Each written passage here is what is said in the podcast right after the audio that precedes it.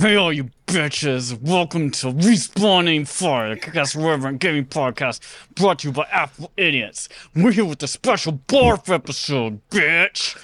We're talking about Axiom Verge. How long can I continue to do this through my teeth? Well, as long as I see Adam still smiling about it. I'm, gonna, I'm your host, Chad Michael Bitch Innes. We've got our other uh, Adam. Stop smiling. So now I got to talk regular. We've got our regular co-host here, Adam. Not a bitch. Gumbert. How are you, Adam? I'm doing very well. I don't know why Twitter wants to give me a hundred Blue Chew ads a day, but here we are. Hundred Blue Chew. Blue Chew. It's a ED Blue Chew. Pill. It's like an over-the-counter ED pill. You have to do it online. But all the ads are like very weird. Where it's like this is clearly someone who's never acted before. It's like, hey, let's go in the back room. You got the Blue Chew, and then she comes out with a walker, and I'm like, what? What is mm. this? What is this? This is like excess television level quality for You know what a it is. boner pill. You know what it is. You in IRL, you just bone so hard that they want Mm-hmm. you to be associated with their pill just one time, so they could say Adam bones hard, and he also took our pill once. Yep. Whenever Those he are crippled that events. lady, it was because it. of Blue Chew. Yeah. That's what they want. Adam Bones Hard Gumbert. That's me. That's my middle We've name. got our returning guest, Brian. Doesn't doesn't bone bitches. I don't know. That's his business, not mine. Manly Brian. I don't know your last name, Brian. Do I know your last name? Time to Die podcast. Misfit rolls. What is it? What is your last name? Bridges. Like all Is that the actors. is that real? Yeah, Brian Bridges. Yeah. Brian Bridges. Bridges. Bri- Bri- Brian. Our returning Bitches. rap host, Alex. May or may not have bitches in Canada. I don't know. Kozina, how are you, Alex? Oh, Chad. Hey, everybody. Once again, I'm taking a stand here at my newly minted standing desk, and I am very excited to talk about these two very interesting Metroidvania games. Taking very stand. interesting. You, you leaned.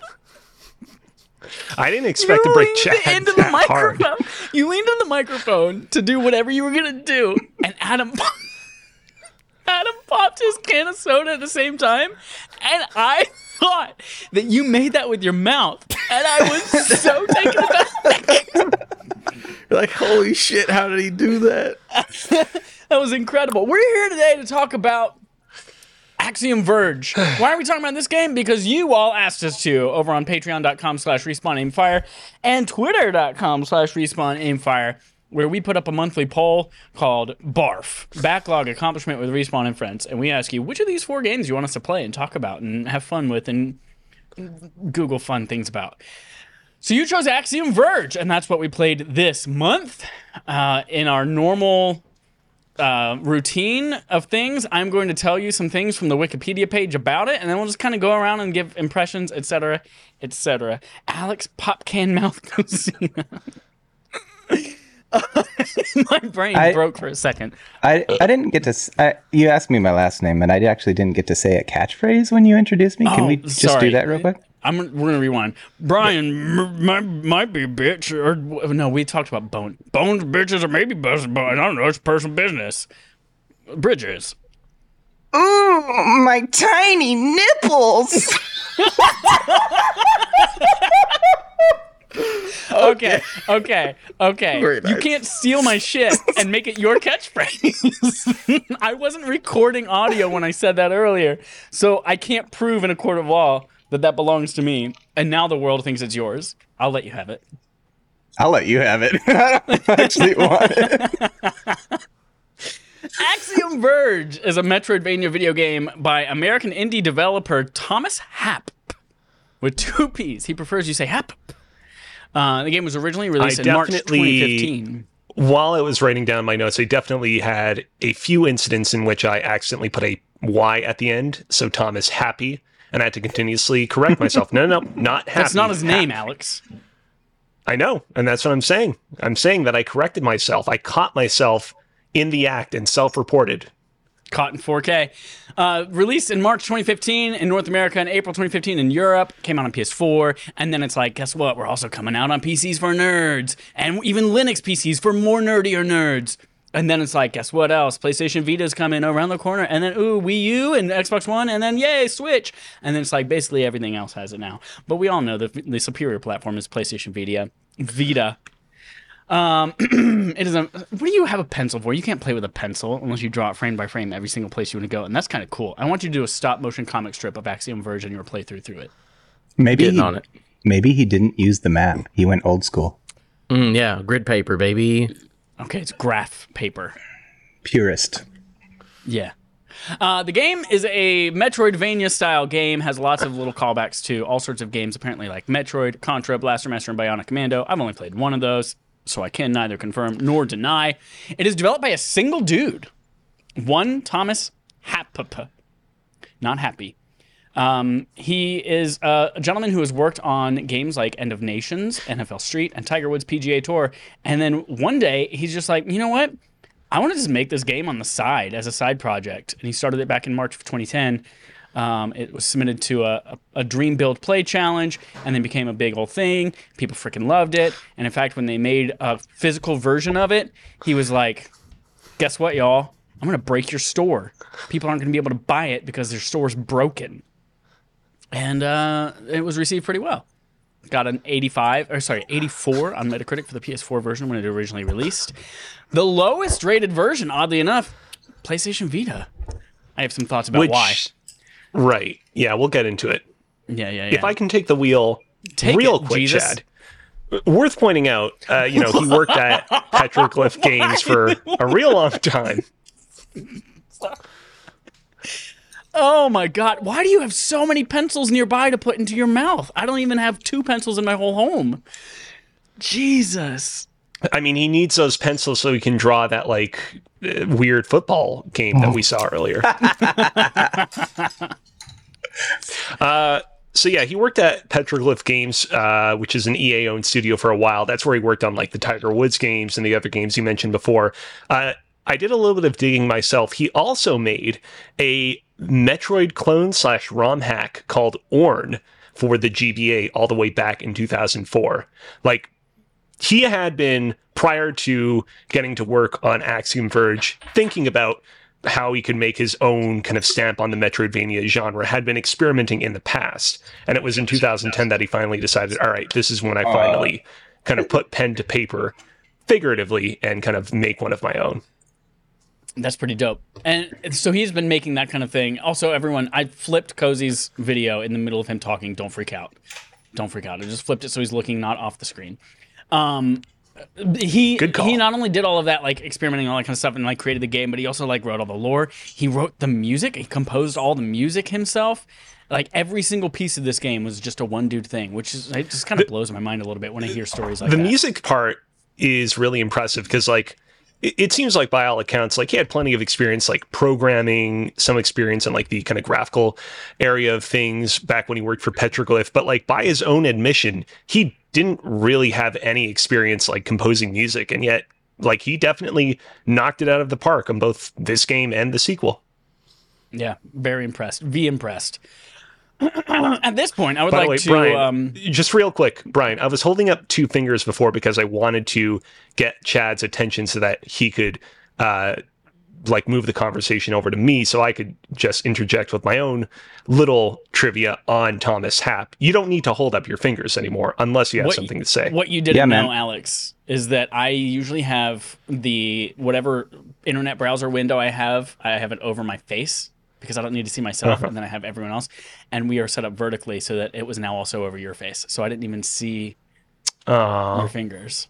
I'm sorry. I- I, saw I- I- that doing just it, and then they shows started how much pencils in we their matter to you, and I was just so impressed. I, I, I do need the attention. Oh, Okay. okay. Uh, my mother just walked in the door and she handed Did me she? this. Th- she handed me this thing that looks like it could be in a Metroid game. Oddly enough, It does. Oh, those are uh I- I've had those before. What is it? They're- It's a rascal. It, it's like I've had it like as like a dessert at like a Pakistani restaurant before. It, it like it has like a very like whitish interior. It's like very sweet. I don't love it, but it's fine. For audio listeners, it looks like if you were to take a hedgehog and like turn it into a ball and make it a little bit smaller, something that might or might not be able to fit into your rectum. It's a torture it, device. it, it might fit in, but it won't come back out. no, no, no, no, no, no. In fact, you'll have trouble finding out what part of your body is the rectum once it passes. I looked it Alex, up. That's I saw your a, fingers, Alex.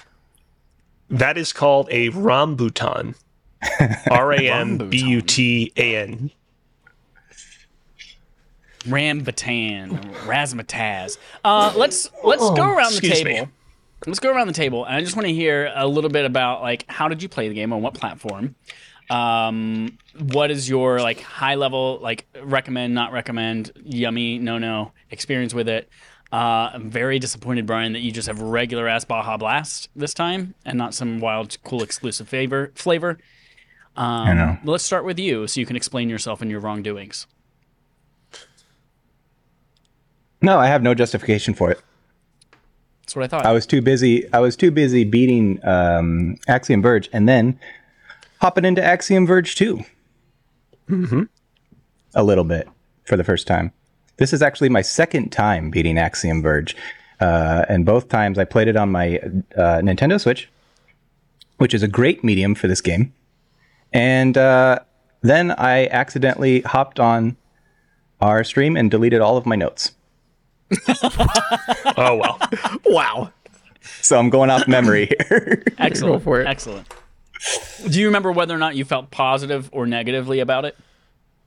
Positive, definitely. I'm here to simp. Dope. Okay. Adam, tell me about. I, I know all about Cozy's experience because we both had the same Vita experience, but tell me about yours, Adam. I thought I owned it on PC for free. Turns out I did not, so I bought it on Xbox. Um, my first time ever playing this game. I haven't played one or two, uh, and I like it a lot. It definitely feels exactly like Metroid on the NES, with a little bit of the minute that I got the grapple, I was like, "Oh shit!" I remember playing Bionic Commando. Hey, let's go. Um, so I did like it. It was pretty fun. It's very light on story and direction, but is a fun like classic throwback. I mean, it knows exactly what it wants to be, and I think it's a very good version of that. So I thoroughly enjoyed it. Weapons are fun, cool setting.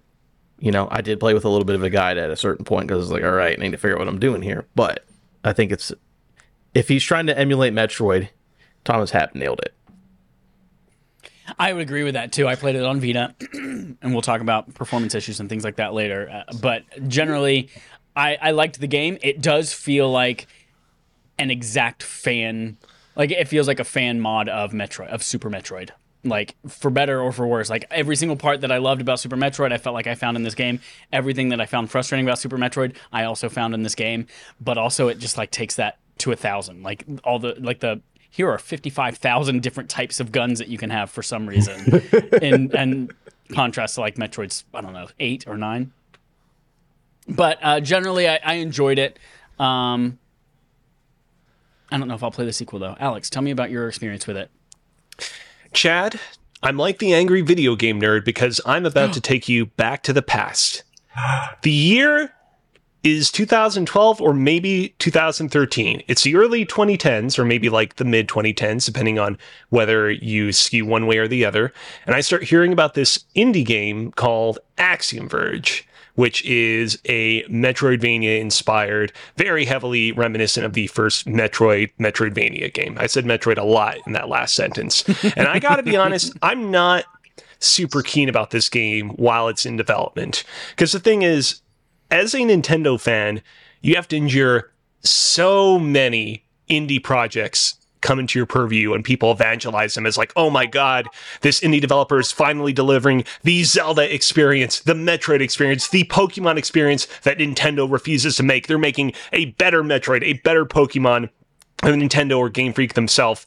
And I feel like it is very rare that a lot of these indie experiences actually live up to the hype going into them. There are some exceptions. I have a lot of love for the Guacamelee games. I think those games are those are still the gold standard for how to do a Metroidvania right and also how to do a Metroidvania, you know, pretty different from the average Metroid game.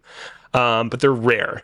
And so going into this game, I'm a little bit skeptical of whether it can live up to the game so that it's aping.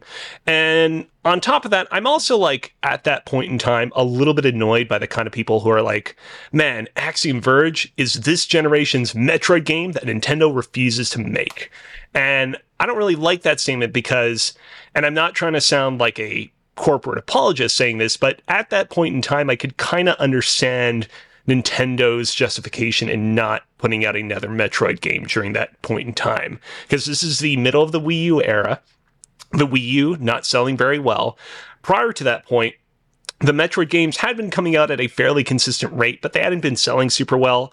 Both Metroid Prime 3 and Other M on the Wii only sold about a million units each. They weren't that great. And so I kind of got into my head of like, well, you look at the numbers game, and there's no real justification for Nintendo to put out a new Wii U Metroid game. It's going to sell so poorly. Uh, and so didn't really love that whole mentality. Never had any, you know, obviously personal beef with Thomas Happ or Happy himself. Uh, eventually, eventually, all that preamble to say, uh, many years ago in 2017, I tried the game out on the Vita. I played about two hours into it and I dropped off. And at the time, my issue with the game is I just found that I was. I found that I was a little bit too uh, how to put this. I found that I was a little bit too much of a glass cannon. I felt like enemies were just just battling their way through my hit points and that I felt like I couldn't really get from one chip point to the next fast enough. Um, now, in retrospect, I do wonder if perhaps on that ill-fated first playthrough of the game, I had set the difficulty to hard because that was back in the day where I was really kind of like aggressive and scheming about the way that I went after trophies. There is a trophy in this game for playing and beating the game on hard mode. Did I maybe set the video game difficulty to mm. hard first time around and mm. needlessly kind of put myself down a bad path? I don't know because unfortunately the Vita uh, like saves and game data on Vita is all in one package, and so when you delete one, you delete the other, and so I wasn't able to see what my previous um, save game looked like when I booted the game up again. Uh, all that to say, put it off. Didn't think I would ever come back to it until uh, this month's barf. Booted it up on the Vita again, and thankfully, uh, my issue of feeling too much of a glass cannon was not that much of an issue this time around. I still found it to be a challenging experience, however. Um, but I ended up writing six notes, uh, six pages, rather, of notes on this game. Uh, which would tell you that I have quite a lot to say about it. I would say overall, if you had to ask me just yay or nay, would you recommend it? I would say definitely yay. Um, but this is not the ultra premier Metroidvania experience that I was hoping it would be. Would you rather eat the rotten asshole of a roadkill skunk and drown it with beer? No. Are you drowning the skunk, or are you when you say drown, like drowning your misery, like chasing it with beer? I don't know. You'll have to ask uh, the angry video game nerd. Mm, mm, okay, okay. Brian, are you jealous of his six pages of notes, and why do you simp this game? Tell me a little bit. I'm jealous of any notes at this point. it was in my Google Drafts because I kept adding to it and adding to it. I opened it up on my laptop just now there was nothing there. It was a blank page. So I thought, oh, maybe I didn't use this because I last time I used Google Drive so that I could. Mo- so I was like, well, whatever, delete. I'll go open Google Drive. And as soon as I hit delete, I saw all my notes appear, and then the thing vanished, and you can't recover drafts. So I was like, well, Ooh, game over. Zero out of ten. That's all right. So uh, I I I have a few things to say. Um, I didn't find it terribly difficult, but this was my second time playing. And you know what's interesting? I looked at my, I compared my two games after I beat them, and I really only put in an extra hour the first time I played versus the second time. However, uh, I achieved more this time. I, I, explored more of the map. I got more of the items, so I did a little better. Um, you mentioned weapons. Boy, howdy, there are a lot of weapons. And here's what's interesting about this versus uh, the Metroid games in the Metroid games, you you get new weapons, and that lets you unlock new doors and new rooms. In this game, you get new weapons, and for the most part, it's just a strategy technique you can imply or you can um, apply to your tactics. I found several weapons were useful for like hitting around corners or getting through platforms. The fire goes through the floor and will burn anything above it. Lots of weird, tricky, different uses for weapons that are completely optional in the game. So as you're exploring, you could get the weapons or not get the weapons. It's totally up to you. And uh, I thought that was cool. The really the only way to unlock new rooms in the style of Metroid is with powers. I think and that, both times I played through, unlocking powers is when the game gets fun. And it's not just any powers. Specifically, it's, I want to say it was the high jump and dashing through walls. And suddenly it, it, the game just opens up, and you're like, okay, now I'm having fun. Man, I tell you, it gets really fun when you can start shooting the drone out and then replacing yourself with the drone. Oh, and I yeah, found that's myself just like doing that in midair, shooting all over the place. That was that's when the game becomes, and it's when traversal becomes a lot easier and quicker too. It's like that's Pretty far into the game, though. Yeah, that is. That's almost the end. It's um. Did- i- i- sorry, go ahead. Uh, I didn't love the grappling. Took me a while to get the hang of it, even though I've already played Same. the game. I was like, Yeah. oh, this is not intuitive. It's Once you get it, you get it, but it's still never fun to use. it's not great. The weapon selection is very satisfying. I, I particularly love the Voranj, which is the weapon that shoots that like beam of like little like green streaks that like split apart like the roots of a tree. That was really cool. Yeah. Uh, it was a little bit frustrating to like spend a crap ton of time exploring the world of Axiom Verge, finally finding a power up and realizing, oh, it's another like weapon upgrade and not something that will mechanically allow me to further like explore places of this world I haven't explored before. Um, but the actual like exploration based upgrades uh, were all really good. What I loved about them was how so many of them are based on old school NES glitches, like as we alluded to, the being able to walk through walls glitch, which is like something that was very common in a lot of NES games back in the day, uh, or the glitch gun. I know that it has an, another like name in game, but the gun that allows you to glitch enemies, make them stop in place, uh, make them bigger to make them easier targets, uh, do all sorts of kind of weird effects on them. I, I love that all that stuff because it shows you that Thomas Happ like has a fundamental understanding of not just how old school Metroid games looked and felt to play, but also he has a fundamental understanding of like how people played them, what relationship players had with them, the, the kind of culture surrounding them. You, you know, there are so many retro indie game throwback games nowadays, but I feel like so few of them really engage on a deeper level with what it meant to be a retro game back in the day, kind of like this one.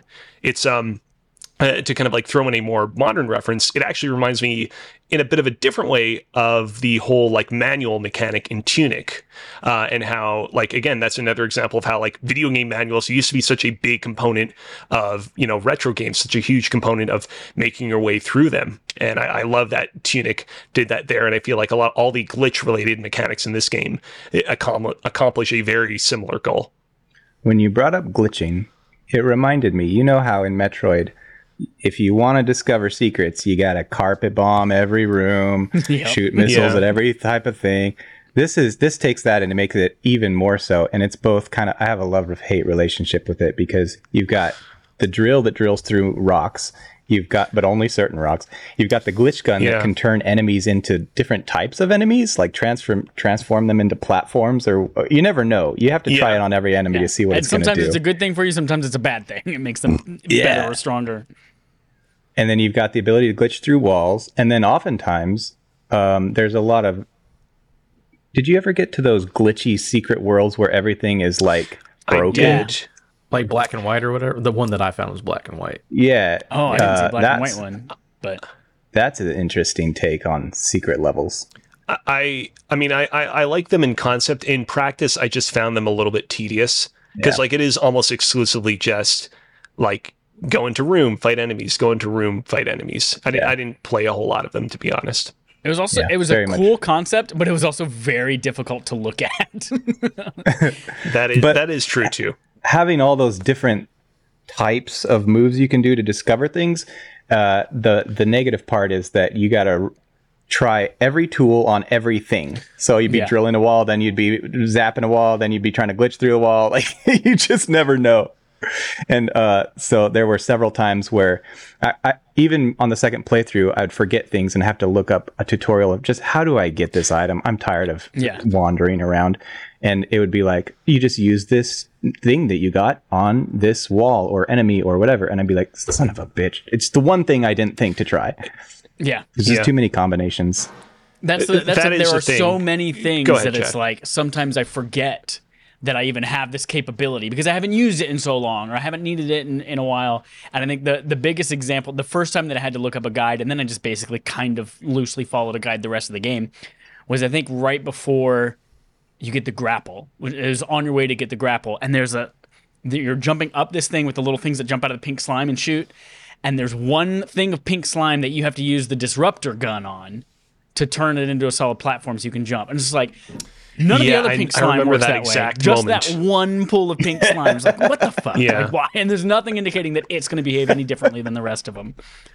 You That's just the thing. try shit. I, I feel like I've been hogging the conversation a lot, but like this game's Achilles heel is like just sort of how slavish it is at times to that like old school design philosophy of the original Metroid on the NES. Like it really doesn't hold your hand in ways both good and bad. And and moments like that, like the pink slime or just like how many times I had to like scour the entire map to find the next big upgrade, I think it- they they didn't you know ultimately completely push me away from this game because I still saw it through to the end, but they definitely dampened my enjoyment of the experience a lot. And I I really tried not to rely on a guide uh, going through this game, but at the very end, as I was reaching the end of the game, I ended up consulting a guide because I reached a point where I was like, I'm ninety percent certain that the next upgrade I need to get to is in this like northeast section of the map, but I'm 10% uncertain. And so I'm just going to look up a guide just to make sure that I'm going in the right direction because I don't want to go there, have it be the wrong place, and then have to backtrack through the entire map to see yep. where I got to go next. So I gotta know. How far did you get, Gumby, before you gave up and said, I hate this game? oh, I didn't give up. I beat it, but I it was probably because there's a really good guide online, which is basically like in each area, here's a picture of the map, and here's one, two, three, like a number of Yeah. to get the items in. Um, and that was probably I got all the way through the really um the really big boss. I, I understand. Once you activate the drone thing, pretty big. no, the the one who's in a massive room and you like jump on the platforms that are glitched and Oh, it's really okay. easy to kill. Got it. Um, it was after. No, it's after you get the split gun. Whatever. It was after a boss. It was after I activated the drones. I was like, okay, cool. I'm having fun, but I'm like, I don't want to aimlessly wander around. So I found a guide at that, probably the midpoint of the game to finish it out. that reminded me. You mentioned that boss. Uh, I, I want to praise this game for being gracious enough that when you beat a boss or get a new item, it saves. You don't got to get to a Yeah. save point. You die after the boss, it's okay. And I was playing Metroid Prime 2. I was replaying it on the harder setting. And I spent about a month trying to beat the ice boss, killed him, went through the wrong exit, instantly died because I had no health left. Didn't get a save state. And I was like, mother. That was the last time I've ever played Metroid Prime 2. which is a criticism that people also had uh, more recently of the remaster of Metroid Prime 1 because you couldn't autosave in that game as well. Yeah, so kudos to this game for that. How do you guys feel about uh, just the art and the aesthetic in general? I love the art. I thought I thought the environments like looked really amazing. I felt like they were like straight out of that what it was trying to emulate. All of those Metroid games from from the SNES era and GBA and that kind of stuff. I did feel like the environments felt a little samey, just like different color palette swap versions of each other with a couple of different visual flares on them. So I didn't feel hmm. like I didn't feel like I was in I was going through vastly different environments all the time. Uh, there were a couple of exceptions where like you actually go above ground and you're like, oh, there's sky, and I can feel like there's like there are flying enemies and that kind of stuff. Um, but in general, yeah, I really enjoyed looking at it and playing it. Aside from those rooms where it was purposefully glitchy and looked weird as fuck, but uh, yeah, presentation of the game, a plus for me. I love those weird H.R. Giger statue ladies. Yeah. Oh all yeah. the tubes and everything. Oh, it's so yeah. good. Yeah. That's my favorite thing in the game for sure. Yeah. I was like, they're definitely they're gonna pretend to be the good guys. These motherfuckers are the bad guys. hundred percent. They look awesome. Visually, it, it is beautiful. I will say, uh, especially once you get towards some of the latter areas of the game, the game throws at you a bunch of enemies that are just like super small. Like just like tiny little Oh, like yeah. bugs and gnats and stuff. And I, I found not only were those enemies hard to hit, but also it was just hard to see them because it felt like they frequently blended into the environment, which I'd imagine is probably by design. Uh, but that wasn't super Especially fun those little round green grass motherfuckers towards the end. Like those Yeah. were specifically meant to blend into the bushes and the grass. But that's one of those Yeah. things where you get a whole collection of weapons and then you find one that works on shit like that. Like Sure. Yeah. you mentioned the the like electricity green stuff that just kind of auto targets and stuff like that. I'd be shooting that off screen, hoping to kill all the gnats. Like, it seems like this game. If you get the weapons, it seems like this game always has at least one little trick that you can do to kill just about any enemy, except for that hornet boss. There was no gotta shoot it trick. You the just had to endure. Yeah. No, there was a hornet boss. That trick. I read this from the guide, There's unfortunately. Okay. But it spits out the little hornets out of its butt, and you have to shoot it in the mouth, right? If you if you dis not disrupt, yeah, well, if you if you glitch the hornets, they start flying up towards its mouth. You shoot one hornet while its mouth is open, oh, instant kill the boss. Yeah. I even looked up YouTube tutorials and didn't find that trick. Hmm. That's tri- that's tricky. Yeah, one Um, hit loved the loved the moment where you become a boss, even though it doesn't go anywhere. It's just a story a moment. Yeah, it Hmm. took me like maybe halfway through that fight to realize I was controlling the boss. I was like, "What the fuck is going on?" Why? Is-? And then I was like, "Oh, it's me." Oh, and also it doesn't matter. I'm dead now. on the subject of the story, how did we all feel about it? Paid zero attention. Both yeah, I, did, I I tried to pay attention a little bit, but it was just like in such like little pieces and fragments, and I found documents around the world, and I could only read like a third of them, and it was just like I, I couldn't keep up. And here's a wacky thing I meant to go back and look up. In the documents, some of them are in cryptic language, and I got uh, I I came across an item randomly that was like, "Here's a code for you." I put in the code in that code Yeah. section, and it was like, "You now have English," but it still gave me weird. So I was like, "What does this even do?" Some of these aren't in English, and There- and there's other there's, like- code things that I never even got. So I don't know. Yeah, there are like multiple different languages that you have to get like multiple different cheat codes for. I, I liked, like on paper, I liked that idea of like you have to get a cheat code to translate the language of these manuscripts, but I think in in practice it was a little bit deflating to like be searching far and wide, find this like new manuscript, and then be like, oh, I don't have the cheat code for this. I don't actually know what this says yet. This is a game. There are like there are areas where if you're looking in the environment, this kind of reminds me of the game Fez, where like there's this whole language that you have to decrypt and and read and do mm-hmm. this kind of shit. But like it, in the blocks around you, there are like little letters written in there that you could almost not even realize are there. And if you look at those letters in the corner of one room and you figure like you decrypt it using something you find in the game maybe or something you figure out in real life, and then you put that code in that little code machine, then boom, it unlocks a little area for you to go up and, and get an unlockable. Or another one was like, if you look at all the enemies in this area and the way that they bounce and they spell out a word or something like that, I was like, what the fuck? Like, who who figures this shit out? This is a game just like with uh, Hollow Knight, where if I want to know the lore and the story, I'll hop on YouTube and watch someone Yeah. explain it to me. I, you know, typically when it comes to these Metroidvania games, I try to extend a bit of an olive branch to their stories because I tend to be kind of a story kind of guy. I know that a lot of people like, like they love and come to Metroidvania experiences for the lack of story or like knowing at least that they don't need to worry about the story. And I, I got to be honest, I didn't feel like the story really reached the heights I feel like it could have. Uh, there were definitely a few moments throughout that I thought were pretty interesting. Like there's the moment where Trace is slowly losing his mind because he's succumb- succumbing to the pathogen and like the entire uh, like a level that he's in is getting super woozy. That was a really cool moment.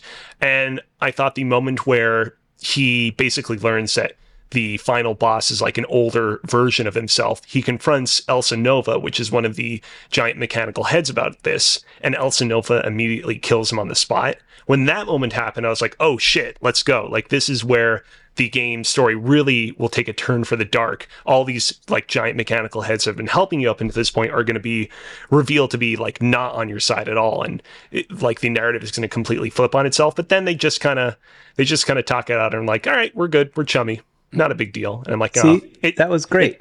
Cozy Bear's my YouTube video. He just explained all the lore to me. now I know what I did in the game. yeah. I, I wouldn't like. it- By no means is it a bad story, but I felt like I felt like every character in the game was at a six when I feel like they needed to be at an eleven. That's how I'd put it. I also didn't even realize until about a third of the way through the game. I guess I was like not paying close enough attention, or I like blacked out for a sentence. I didn't realize I was Trace until they they kept talking about Trace. I was like, oh, I, is that the bad guy? Is that one of these big heads? Who is? And then I was like, oh no, that's me. They're talking about me. Let me talk about some shit I hate about this fucking game. Um, it's mostly just, mostly Oh, just no. the performance on the Vita. Um, the Yeah. so I played this game on PS Vita, and there were so, like I understand why it has the least, the the lowest score. Uh, some of the things that I found it had performance issues. Just it had stutters uh, pretty frequently Yeah. for me, where it would pop. And of course, in this Yeah. game, I didn't realize for the first couple hours is like, is this the game being the game and artistically stuttering, or is this not being able to run on the Vita and it's stuttering like like an actual issue? But I also just feel like the controls didn't map well to the Vita. There were a couple Right, things like because you have to gun. use the touch control to do the disruptor yeah, so gun. there are there are like two software touchscreen buttons on the bottom that you could program to be a hotkey for certain weapons. And then there were two touch ones on the top that were one of them is your disruptor and one of them is the bomb. And I just felt like I never never hit those correctly. Those tap targets were so small. I never hit one correctly the first time. Like the the gun every time I tried to use it, I was always tapping the wrong area of the screen. And I also found myself as soon as I got the ability to teleport, like not just move through a wall, but actually teleport by double pressing, yeah. I had to stop using the analog stick because I was accidentally teleporting everywhere and I had to switch. I played Yep. half the game using the analog stick and then I had to switch the D-pad because I kept accidentally teleporting everywhere. yep. 'Cause of the- yep. the Especially during the boss fights or whatever, and you're like, damn it. Yeah. I and, uh, still go ahead. No, you got it. I just wanted to say, like, I'm still really happy that I played it on Vita because it looks beautiful on the Vita's OLED look good, screen. yeah. I want to say that Thomas Happ said in an interview that, in fact, like when he first conceptualized this game, like he specifically designed it with the Vita's like specific resolution in mind first because he knew from the get go it was going to be on the Vita, and I think it really does show. But I, I agree with everything you have to say about it. It's not optimal. On Nintendo Switch, I also I played with the analog stick because it was the most convenient for moving around. Had the same teleport issues. Also had trouble with the grapple on the analog when you're trying to grapple, grapple, grapple, grapple across Yeah. the ceiling. Uh, found D-pad easier for that. The other problem I had was the right thumbstick is the weapons wheel. Yep. And so I would act, I'd be pressing my buttons in a frantic moment of fighting, accidentally bump the weapons wheel with my thumb, and it would just like switch on me and like. Yep. and now that I mentioned the weapons wheel, it reminded me of something. Did you guys realize that you can hotkey two weapons? Had no idea. That was Turned out to be it- it so was one of useful, and it never told me. I was aware of it, but I never figured out how to do it. It, In the it- screenshot I, on the screen right now, yeah, it has two weapons up in the top near your map. I But don't- discovered it by I- I accident, know and it that was that's a so thing on the Vita useful. version. Oh, I wonder. I wonder Yes. if the replacement on the Vita is the touchscreen buttons on the bottom. That because when you're fighting a boss or something, Oh, you could that would make sense. Yeah. you could have one weapon, quick switch to the other weapon, and then hop between them or whatever. You could actually have three technically, and uh, it just never told me that in the tutorials or anything. I found Yeah. it by accident. Zero idea that that was a thing. That would have been I nice. didn't even realize the bottom buttons on the touchscreen of the Vita were for those weapons. I just accidentally kept hitting them. Like if I if I moved my left thumbstick too far to the right and my thumb just kind of touched the screen, it kept telling me select a weapon first, select a weapon first. I was like, what the fuck are you trying to tell? And and then I was like, oh, I wonder if those are if those are hot spots because it just like That's the- sometimes in the in the overlay it would have like four circles on the screen. I was like, I wonder if those are things I can program. And then yeah, it turns out you can. It- that's the kind of thing, like Alex mentioned, where it'd be really useful if you had a little manual or handbook to flip through. Yeah. Tells you all those secrets. Um. So, oh, do we have anything left I- to say about Axiom Verge One? Yeah, go for it. I thought uh, Axiom Verge was a wonderful uh, fan service game to you know comparable to Metroid. I hopped into Axiom Verge 2, and first impressions, I have. Oh, I'm still on the first level. I've only gotten a few screens in, a couple items deep.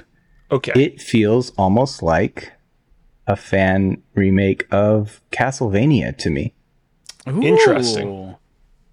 I was I can- surprised. Because you know Castlevania, it's got all the stairs in the background. You have to hit up to go up the stairs and stuff.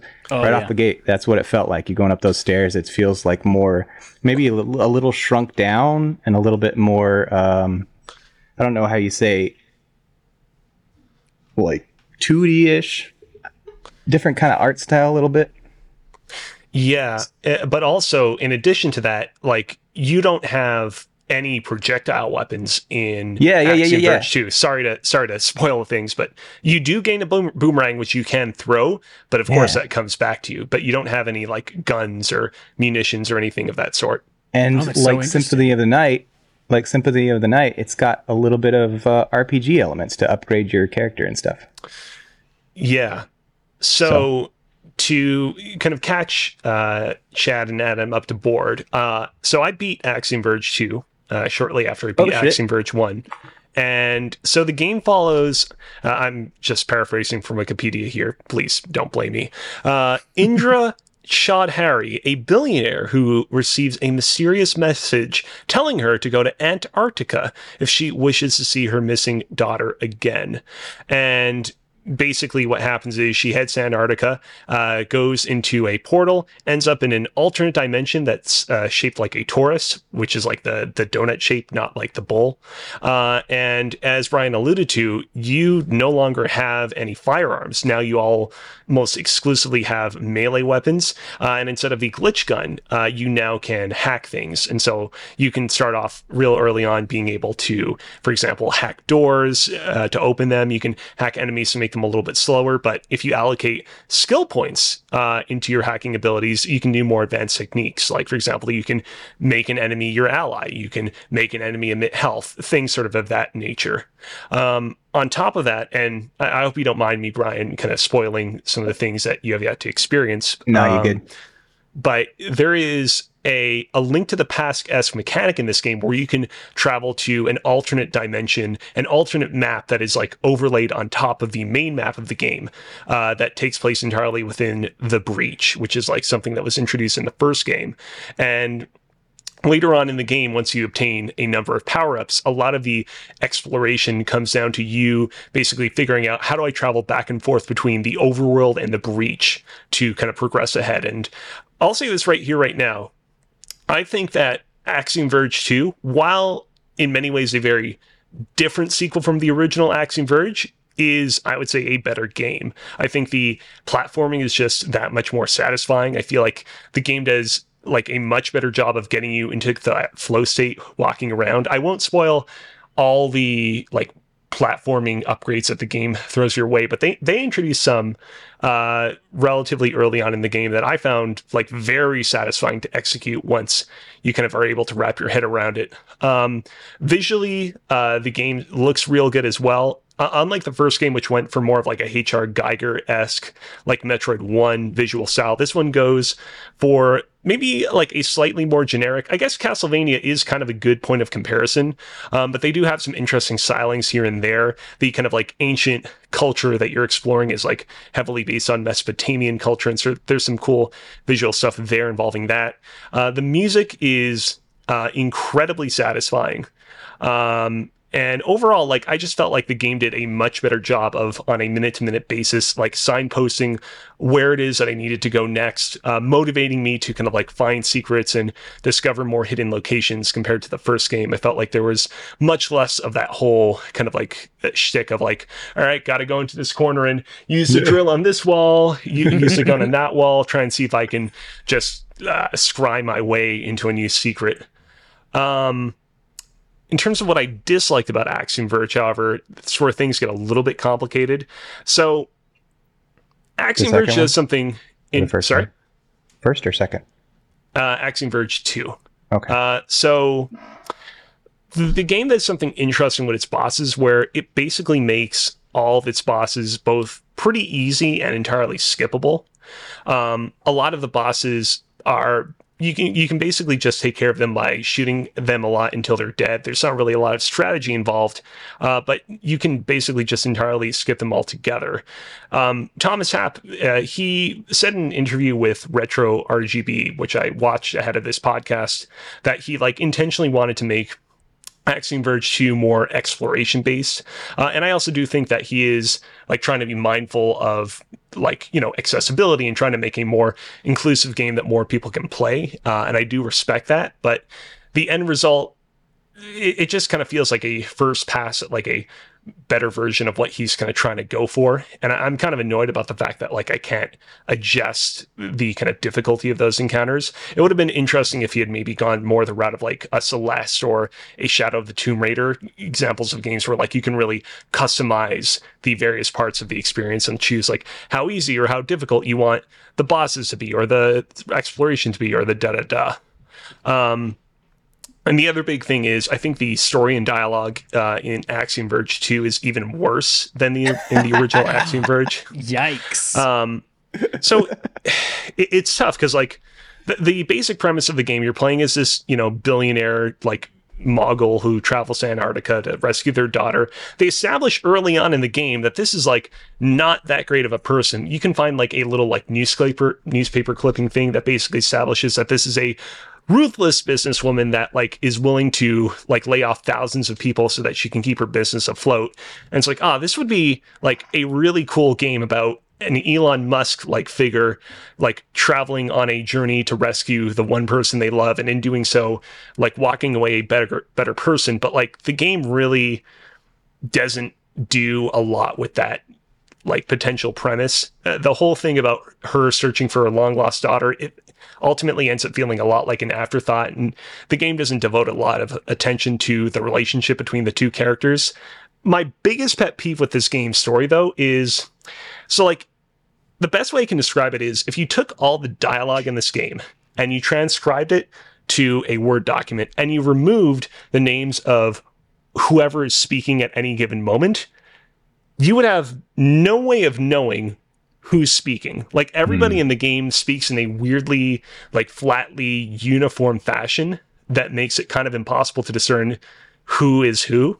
And yeah. by the end, I just got to a point where I'm like, man, like Thomas Happ, you're like an in, an incredibly accomplished developer. Like you make incredible games with you know fantastic music and fantastic graphics, but I feel like it wouldn't hurt you to get a second opinion on the quality of your writing because I feel like you're really kind of dropping the ball in this. Regard. Everybody go purchase Axiom Verge 1 and 2 to support this Happ guy so that he can hire a writer next time. Please. I'm reading the, the Wikipedia about Axiom Verge 2, and he says that he had seven different ideas about sequels to Axiom Verge, but he picked this one because it was the one whose story excited him the most. And if Alex didn't like this one, imagine the other six stories he came up with. That's really funny to think about. But I do want to stress that like the the gameplay, the visuals, and the music of this game, like more than make up for where I feel like the game fails. Like I think that overall it's a better game than the original Axiom Verge, and I would say is definitely well worth playing if you're a fan of the genre, keeping in mind that there are these pain points here and there. That's rad. I'm I'm happy to hear that because I I feel like I can continue playing this game without getting absolutely disappointed halfway through. Yeah. And you can know that you don't have to care about anything that's going on in the story. Like you can just have fun playing the game. Yeah. Adam, you've been kind of quiet. Any any last thoughts on Axiom Verge One or Alex's rendition of Axiom Verge Two, the stage play? no, um, I got some notes on the stage play. No, I've actually just been reading story breakdowns and theories about the story on across one and two because there's pretty interesting stuff in here. All this stuff is interesting, not in not shown in the game very well. I will say that, but outside of the story, you know, game's fun. Like it, it's trying to be like a Metroid game, and I think it accomplishes it. It tries to also do this cool thing with the story. I don't think he did a super great job at it. But what other people are putting together is pretty cool. So that's what happened to me.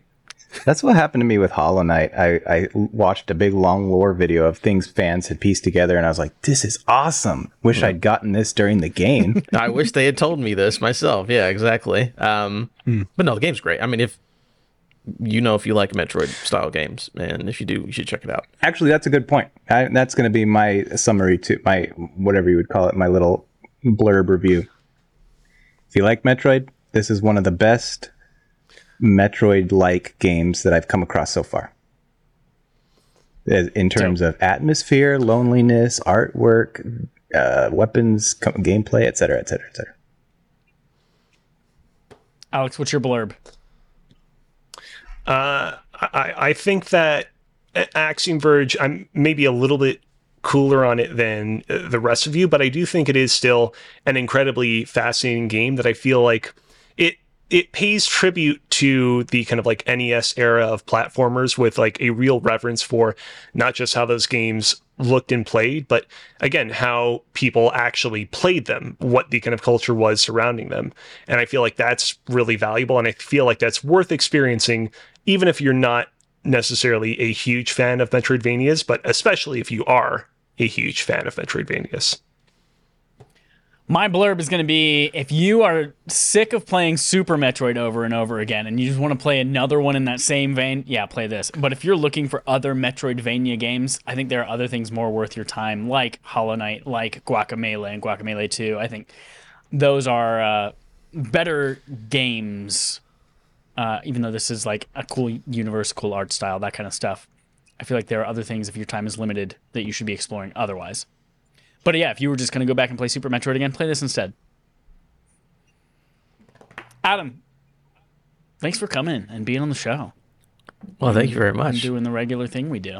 Alex, mm-hmm. also thank you to you for coming and being on the show and standing up for yourself at the bottom of these stairs. Thank you. Flipped. I, I made a stand, and I think it's I think it's finally working. Thanks for playing a whole barf game, Adam. I actually do it most of the time, unless the game is really bad. So, Chad's actually the one who never finishes the Barf games. And what a what a it's been it's a journey. Like someone like the original Barf game, like Holden used to be the one that never finished, and I finished every single one. And in fact, we had to we had to have this thing called Holden's Lullaby, where we made him sing something if he didn't finish the game, which was terrifying to him. And now it oh. kind of flipped with Adam and me, and now Adam's not doing it, but I'm kind of it's it's it's it's a influx. Before we go, can we do it? Can we have a quick segment with Brian? Um, I would love Segment to from have. Brian. Segment from Brian. this this one like one sentence segment is going to be I'd I'd like us all to go around because I've heard you guys talk about Switch 2 a few times in the episodes that I've been listening to. And my theory is that there might not be a Switch 2 because Nintendo's fucking weird. And I I think they're going to potentially do something out of left field. So I just want us to go around real quick and just give a bizarre Nintendo-esque idea about what weird fucking thing they're going to do with the next console that makes no sense and will probably flop. And it doesn't have to be a real plausible one. Just come up with something bizarre. I'll share mine first. I was thinking as a Nintendo a Nintendo executive examining my demographic, I'm like, what do Japanese p- Nintendo fans do? Like Japanese people, they like to walk, they like to ride the the trains and the public transit and stuff what if our next console was like a on the go console, kind of like the Switch, but more geared towards exercise? Because that's been popular for us. so I was like, okay, you got a device like a wristband that you could put on your wrist and it swings, or you could put on your leg and it walks back and forth. And depending on how you're wearing it on your body, it's going to affect your gameplay in AR or on screen or whatever their handheld is. And so, depending on what exercise you want to do, it will affect your game style. That sounds like a product that they would make and be like, it's great, and then pretend it doesn't exist a year later. yep. I just saw a bunch of Wii U balance board or Wii balance boards in a game shop this week for nineteen ninety nine dollars each. I loved the meme that was like, gonna steer my submarine with this, and it had DK bongos. if I can uh, take the wheel next, uh, I just posted something in our group chat. I don't know if you remember this, uh, but I just posted an image of the infamous fake uh, Nintendo NX controller as we knew it at the time before it was officially Oh, yeah, christened with the the, like, Switch. the screen that wraps it's the around the one buttons that basically looks like a like football shaped screen with like two little analog nubs on the left and right sides. I Never think saw this. That it was an elaborate cover up that this was a fake created by scheming fans on the internet. I think this was actually in production at Nintendo at the time. I think they shelved it when people reacted so poorly to it. And I think that they're going to bring it back for whatever the Switch's successor is going to be. And this will be our. Nintendo console for the next decade. It's just got two thumbsticks. There's no buttons. There was even like a are virtual. video of someone running like Mario Kart on it or something like that. And I remember, I remember at the time the thought. We, I think we talked about on the podcast too. It's like, you know, they're going to design this full screen thing with just thumbsticks in the middle of it, but all the games are going to play in a 16 by 9 rectangle in the middle of it. we can all i just want to say real quick we can all laugh at this console now but like there was a very brief period of time where i remember everybody looked at this and was like fuck nintendo is crazy enough to actually have this be a real thing i think we should start worrying You know what this weird device reminds me of? My tiny nipples. There they are on the sides. I see it. I see it. Yeah, yeah. Here's Jed, my you have an like, idea? here's my wild You Switch Two thing that I don't that like I'm not sure it's a joke. But I think Nintendo might go to like mini discs again. I think we might see the GameCube mini disc. We might see the UMD because we're already having a problem where they can't like for instance the new Batman Arkham trilogy. Only Arkham Asylum comes on the memory card because that's all that fits. Everything else has to be downloaded. And so I think for their physical media, they're going to go to discs again because like You know what? I think that that's a good theory because Nintendo is always behind in the game, and everyone else is going to go digital only, and Nintendo's going to be like, "We still have discs." yeah, Bring in deck the disc. I've got a great idea. This one's wonderful, right? So Nintendo's like, hey, we want to keep a handheld factor because the, the kids love it, right? But what does everyone have? Everyone already has a phone. So why don't we de- de- design a device that you put a phone inside of, and there's just button on the outside? It's a brand new idea. We're gonna call it the front bone. And it's the Nintendo front bone, and you can play Nintendo games on your phone with a Nintendo controller, and you can put your UMD disc on the front and play Mario on your phone with the front phone. that's so stupid. It just might work. speaking of speaking of Nintendo and phone, this is this is getting off topic, but when's the last time y'all opened the Nintendo Switch online app on your phone and used it to party chat with someone while playing a Switch game? probably even when it was around. Zero from times. before the pandemic definitely from before the pandemic I did a little bit in my very short stint with Animal Crossing. That's it. Zero out of ten. Well, thank you for that segment, Brian. That was a wonderful segment from Brian. Brian Bridges. Uh, Brian, if people want to follow you and learn all about your tiny nipples and maybe see drawings of your tiny nipples on Twitter or anywhere else, where can they find you? Personally, at Manly Brian on all the platforms except for Brian underscore Bridges on Instagram because for some reason, and uh, at Time to Die RPG everywhere else. If you want to follow my podcast stuff, Dope, Twitter, Alex. Instagram, and uh, Twitter, Instagram, and uh, Time to Die RPG.com if you want to find all our content. Time 2D, RPG, DBB. Alex, where can folks find you if they want to follow you around the world? You can find me over on Twitter at Alex Kozina, A L E X K O Z I N A. And I appreciate you saying around the world because by the time that you're listening to this on podcast services, I will be uh, off on a little vacay over in Europe. I'll be visiting London, uh, Amsterdam, and uh, Paris, France, which at this time of the year is a little bit of a weird decision, but it was a decision made months ago in advance. So we'll we'll see how things play out there. Uh, but I'll be sharing uh, plenty of uh, pictures and thoughts and impressions from across the pond while I'm there. So definitely check that out if you need some European uh, vicarious experience vacay uh, pictures. Hey, what do you uh, what do you take with you for gaming on trips like that? Good question. Here's the thing i was actually gonna make this a long con reveal that i was gonna come back from my vacation on and talk about on the podcast but if you want No, if you want i don't. can give you no you don't want an exclusive He's got a Or do you PlayStation Project? Q. I don't. I mean, if you got a if you got segment with Alex planned later, I don't want to ruin it for you.